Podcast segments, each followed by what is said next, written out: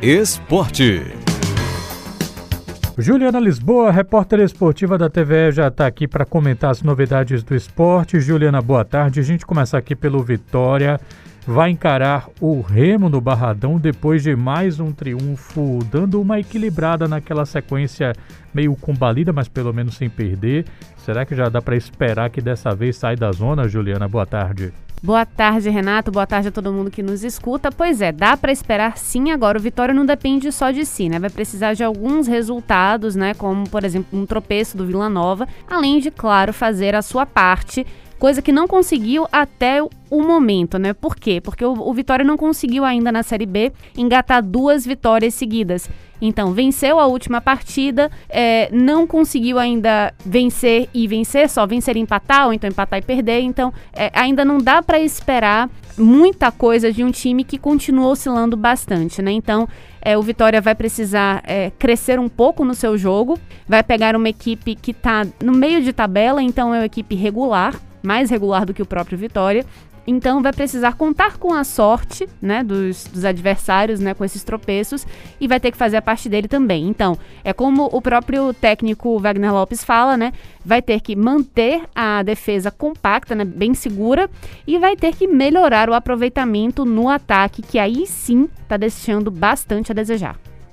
Mudando agora de assunto para o Bahia com desfalques, vai pegar o Santos que está com um técnico novo. O que esperar desse jogo? Pois é, vai pegar um Santos motivado, né? Porque o Fábio Carilli já chegou com um tom assim de querendo motivar a equipe. A gente sabe que sempre que chega um treinador novo, tem é, esse gás a mais, né? É, só que o, Carilli, ele tem um, é, um histórico de, de, treinar equipes de uma forma um pouco mais defensiva, né? Que não é bem o estilo que o Santos tem se postado até agora nesse campeonato, né? E tem, claro, é, tido altos e baixos, tanto que por isso que não tá tão bem na classificação e por isso também que demitiu né, o técnico, o ex-técnico, né, agora, Fernando Diniz. Então, vai ser uma mudança para o Santos e o Bahia pode se aproveitar disso. Por quê? Porque é um momento em que o Santos vai estar tá, é, absorvendo uma nova dinâmica, uma nova forma de jogar e pode ser que as coisas não estejam tão encaixadas ainda, né? Então, o Bahia vai ter desfalque sim, principalmente no gol, que Matheus Teixeira está suspenso. E aí tem a chance de usar outros goleiros, né? Como o próprio Matheus Klaus, que já fez algumas boas defesas, mas não atua desde junho, então é uma incógnita né, para saber como é que eles vão sair. Mas, por outro lado, pode ter o duo Rodaiega e Gilberto no ataque para tentar aí furar essa defesa santista e conseguir voltar para casa com esses três pontos. Falando ainda de futebol, Bahia e Vitória no feminino se encontrando depois de um bom tempo, né? Justamente, viu, Renato? É o primeiro Bavi desde 2014, ou seja, o primeiro há sete anos. Isso porque no campeonato baiano é, a gente não vê Bahia e Vitória sempre com equipes próprias, né? O Bahia é, voltou a ter uma equipe própria agora em 2020, né? então faz pouquinho tempo, porque antes tinha uma parceria com o Lusaka, antes disso, nem isso. E o Vitória, que da vez que poderia ter jogado contra o Bahia, optou por não participar do campeonato baiano. Então a gente vê que são equipes que vão se desencontrando, né? Tanto na Série A como na Série B do Brasileiro Feminino. E agora sim vão se enfrentar nesse campeonato baiano. São duas equipes que estão com 100% de aproveitamento, né? Venceram todas as partidas que disputaram. Bahia está na frente porque tem um saldo de gols ainda um pouco melhor que o do Vitória. Agora, são, é o mesmo número de pontos, então quem vencer toma a liderança e a gente espera uma, equipe, uma, uma partida mais equilibrada, né? Porque o Vitória veio de, um, de uma Série A2 ruim, não conseguiu passar para a fase seguinte.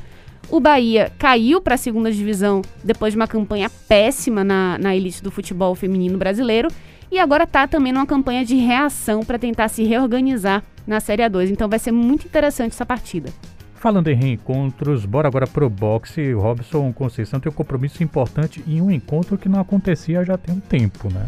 E uma coisa interessante, Renato, é que essa luta vai ser a mais importante para o boxe brasileiro em 15 anos, porque a gente está falando de uma disputa de um cinturão mundial, né, do Conselho Mundial de Boxe, o Super Penas, e o, o brasileiro e baiano, né, Robson Conceição, ouro, no, nos Jogos de, do Rio de Janeiro, em 2016, ele vai enfrentar um mexicano o Oscar Valdez, que está numa situação um pouco delicada, né? Porque ele foi flagrado no exame antidoping para a fentermina, que é uma substância usada para perda de peso, né? Para você é, desidratar um pouco, então para você não. É, um inibidor de apetite, né? Então é uma substância que não é permitida, mas a, a WADA, né, que é a Agência Mundial Antidoping, ela entende que quando o atleta usa esse, essa substância fora de uma competição, então eles meio que, assim, é proibido, mas se quiser pode nessa circunstância. Então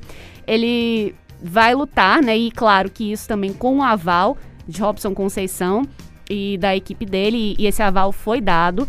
Então, ele tá sabendo disso, né? Isso tudo foi combinado, foi passado por ele também. Então, essa luta vai acontecer. Agora, muita gente do, do boxe tá revoltado com isso, né? E, e, e, com razão, né? Porque é uma substância que é proibida, ele e o campeão mundial usou essa substância e vai lutar mesmo assim. Então, é mais um motivo aí pra gente torcer a favor do nosso brasileiro, do Robson Conceição, que está há mais de um mês treinando nos Estados Unidos. A luta vai ser lá.